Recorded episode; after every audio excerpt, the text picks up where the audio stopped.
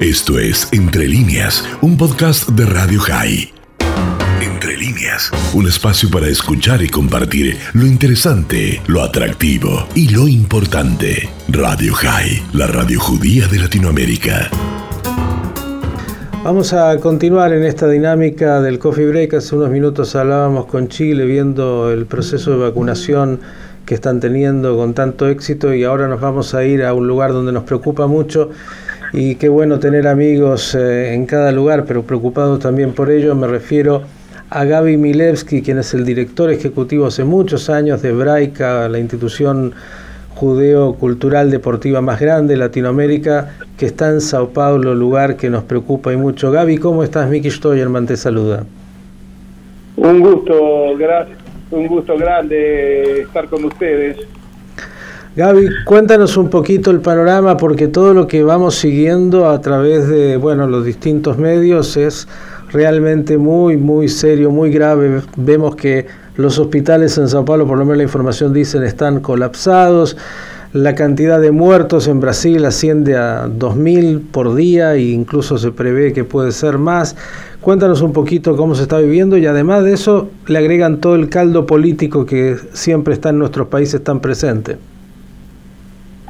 Sí, así es. Eh, lamentablemente estamos en un momento, es el peor momento del inicio de la pandemia acá. Eh, eh, hoy justamente estaban registrando, cuando mencionaba los números, los números son este, eh, más que preocupantes. En la ciudad de San Pablo eh, se están registrando más de 340, 380 óbitos en un día, lo cual este, realmente ves, empezás a ver banderas de luto en diferentes lugares eh, y con un trasfondo, como lo mencionaste, político muy, muy complejo, con eh, enfrentamientos, digamos, eh, de partidos diferentes, este, no hay un alineamiento, por lo cual todo se, se torna más difícil.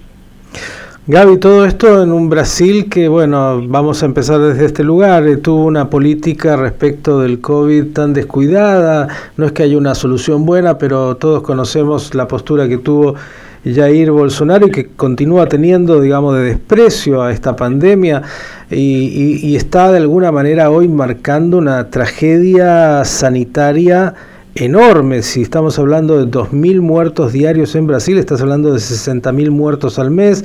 No hay que hacer grandes estadísticas, estamos hablando de algo realmente muy, muy difícil y además con este agregado. Pero Vamos a, primero a lo sanitario. Eh, cuéntanos un poquito en Sao Paulo específicamente qué es lo que se puede y qué es lo que están haciendo, porque como también veíamos ayer en la Avenida Paulista, eh, las manifestaciones eh, diversas de los comerciantes y otros que, bueno, frente a la situación también económica, salen a, a, de alguna manera manifestarse queriendo continuar con su tarea, aunque las muertes están por el otro lado apareciendo por todos lados. Cuéntanos un poquito en lo sanitario qué se está haciendo y, qué, y cómo ves el panorama. Sí, eh, bueno, eh, eh, una de las preocupaciones mayores es que los hospitales están trabajando estaduales este, del Estado y los municipales ya están ascendieron a un 84%, hablando de números eh, que denotan la situación este, trágica actual, este 84% de ocupación en las eh, terapias intensivas, este, hay, eh, hay estados, no en San Pablo, pero todavía, pero estados de Brasil, este, más de 15 que están declararon este, ya el colapso este próximo colapso de salud porque hay una totalidad este, de ocupación de las terapias intensivas. Eh, los hospitales particulares están tomando eh, por decreto, inclusive están tomando pacientes que son derivados de los municipales o sea que está muy comprometida en este momento la situación acá en San Pablo, como también otros estados. Río Grande do Sur, por ejemplo, del sur también este, está en una situación más grave todavía. Eh, por lo cual, eh, sí, hay un. Eh, yo diría que en estos momentos la población, como un. Este, paradojalmente, pero empezó a tomar este, conciencia un poco de la gravedad. Digo esto porque esto es también resultado de una, de una baja adhesión en los sectores periféricos en la de San Pablo, donde eh, seguían realizándose a un mes atrás, a tres semanas atrás, seguían realizándose fiestas jóvenes, este, eh, donde comprometía totalmente la salud este, de la población. Pero en este momento está diseminado el miedo, eh, realmente hay un cuidado mayor y las restricciones por dos semanas te diría que son totales. No se declaró, como tú sabes, no se declaró el lockdown formalmente, pero sí en este momento estamos viviendo este, el momento de mayor restricción en eh, urbana. Yo justo estoy siguiendo los medios, dice San Pablo impuso toque de queda por la suba de contagios. Eh, ¿Qué nos puedes contar de esto? El toque de queda se refiere Primero, de hecho, todavía no está funcionando, pero se refiere a la noche. Este es un toque de queda nocturno entre las 20 horas y las 5 horas de la mañana. Eh, hay una expectativa, te diría, importante, relevante a partir de miércoles, es donde sí, la ciudad va a vivir, eh, o esperemos, este, algunos de nosotros, yo soy uno de ellos, este, que espero sí que tengamos una restricción este, más, más rigurosa a la que veníamos teniendo ahora, por supuesto por un tiempo acotado, pero sí, entre las 20 horas y las 5 horas de la mañana el toque de queda empezaría a valer. Y como siempre lo que estamos imaginando que va a haber mayor, o diría ni siquiera mayor, va a haber punición, que este era uno de los problemas que estábamos acá este, teniendo, baja punición, por lo tanto este, este estado semi-impune eh, favorecía eh, a, esta situación general. Bien, Gaby, un tema fundamental es para poder combatir esta situación es la vacuna. Leíamos hoy a la mañana alguna información que decía que en Brasil llegarían a producir o a tener próximamente 100 millones de vacunas, cosa que es muy importante. ¿Qué, ¿Qué, se puede decir al respecto y en particular en Sao Paulo cómo está el proceso de vacunación? Sí, en estos momentos este, cambió el panorama. Eh, debo decir que hay más esperanza. Eh, se habla más de 100 millones también. Eh, hay declaraciones importantes en los diferentes sectores públicos. sí, en los próximos meses se, asciende a, a, centenas de millones en cuanto a la promesa. Pero en lo inmediato hay distribuidas en la ciudad de San Pablo más de 450 este, lugares de vacunación. Eh, justamente en ese sentido, este, Hebraica San Pablo, por ejemplo, se sumó a esta, esta corriente de solidaridad y estableció un puesto de vacunación permanente eh, en el cual este, todos los días, este, de lunes a viernes, se vacuna en un sistema de drive-thru eh, a través de los coches.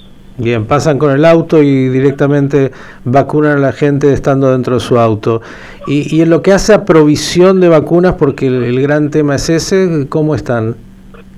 Sí, en estos momentos este, lo que está liderando desde el punto de vista de las diferentes vacunas pues, es eh, CoronaVac, que es este, la, vacuna que viene, su materia prima de China, eh, Sinovac, eh, es la que algunos, eh, se habla de una eficiencia estimada en un 50%, arriba del 50%, pero eh, este, con algunos beneficios secundarios. Una es como la técnica de ella, es como es con, con virus muerto, entonces este, facilita la no complejidad, digamos, este, de, el day after, digamos así. Entonces, mucha gente está eligiendo esta vacuna que es la CoronaVac este, la otra que se está, que tiene, que promete bastante también es la Johnson, este, que está ya, ya adquirió acá el, poder público para poder distribuir.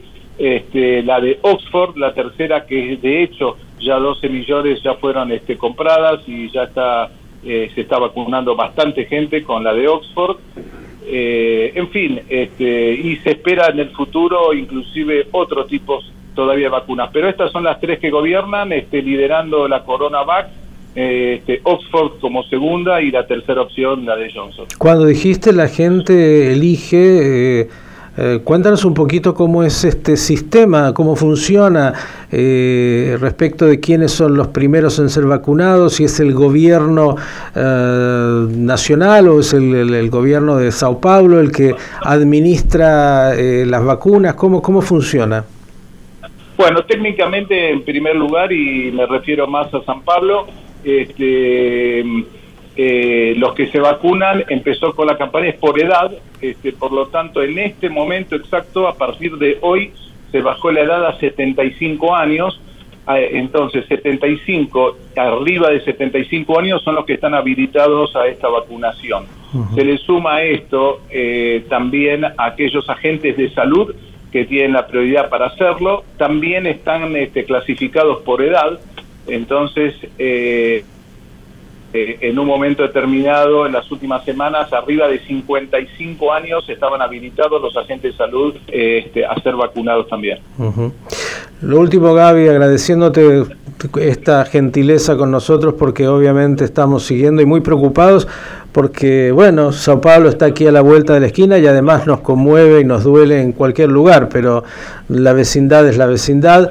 Eh, y, lo que significa para la Argentina la posibilidad de que también aquí pronto tengamos eh, una situación sanitaria mucho más grave de la que ya tenemos. Digo, eh, dijiste que en Hebraica están vacunando, eso es abierto, me imagino, a toda la población y, cuéntanos un poco cómo funciona ahí ese sistema de vacunación. Sí, Hebraica San Pablo se sumó este, en el inicio de la pandemia ofreció también, este, ofrecimos nuestras instalaciones para eventualmente inclusive para instalar un hospital de campaña. Este, felizmente no, no, no hizo falta al principio, pero nosotros hicimos varias campañas abiertas al público, a la población hebraica comprometida con, con este, la sociedad mayor, por supuesto a sus socios, este, invitados y no socios, este, extendió este, sus acciones y en este momento funciona de lunes a viernes entre las 8 y las 17 horas un puesto de vacunación que en realidad son 12 puestos en un este, dentro digamos de las dependencias o al lado adyacente a la dependencia de Braica San Pablo eh, los coches eh, las familias o, este, los que van a ser vacunados arriba, vuelvo a repetir, arriba de 75 años, vienen en estos horarios y de una manera muy ágil, eh, tal vez en más de 10, máximo 15 minutos son vacunados eh, aquí en los 12 puestos que están distribuidos. Esta acción es una acción en parcería, como decimos nosotros, en alianza con la, con la Intendencia aquí de San Pablo, este, muy eficaz y, bueno, esperemos que, la verdad, esperemos que, que dure poco esta, esta y está instalada la esperanza para que soplen mejores vientos. Querido Gaby Milevsky, director ejecutivo de Braica Sao Paulo, desearles eh, lo mejor, pero estamos obviamente muy preocupados, muy angustiados desde aquí, me imagino ustedes ahí viviendo esta situación tan difícil, así que esperemos que pronto tengan muchas, muchas, muchas vacunas, que es la única manera de poder enfrentar este eh, coronavirus, además de los cuidados que tiene que tomar la población y esperemos que estas medidas también de toque de queda y otros eh, ayuden un poco a, a, controlar este desborde sanitario que parecen tener no solo en Sao Paulo, sino en todo Brasil. Un, un gran abrazo, buenas noticias y te vamos a seguir consultando, obviamente. Gracias, Miki, y felicitaciones por eh, permanente este periodismo permanente que ejerces con tanta competencia y todo tu equipo y a los hermanos aquí argentinos a que siempre les tengo tanta, como decimos acá, saudade, un abrazo grande y que, y que la esperanza sea más fuerte que la realidad. Gracias. Gaby Milevsky, director ejecutivo de Braica Sao Paulo, contándonos la situación sanitaria ahí uno de los focos donde hoy el coronavirus está haciendo realmente estrago. Esto fue Entre líneas, un podcast de Radio High. Puedes seguir escuchando y compartiendo nuestro contenido en Spotify, nuestro portal radiohigh.com y nuestras redes sociales. Hasta la próxima.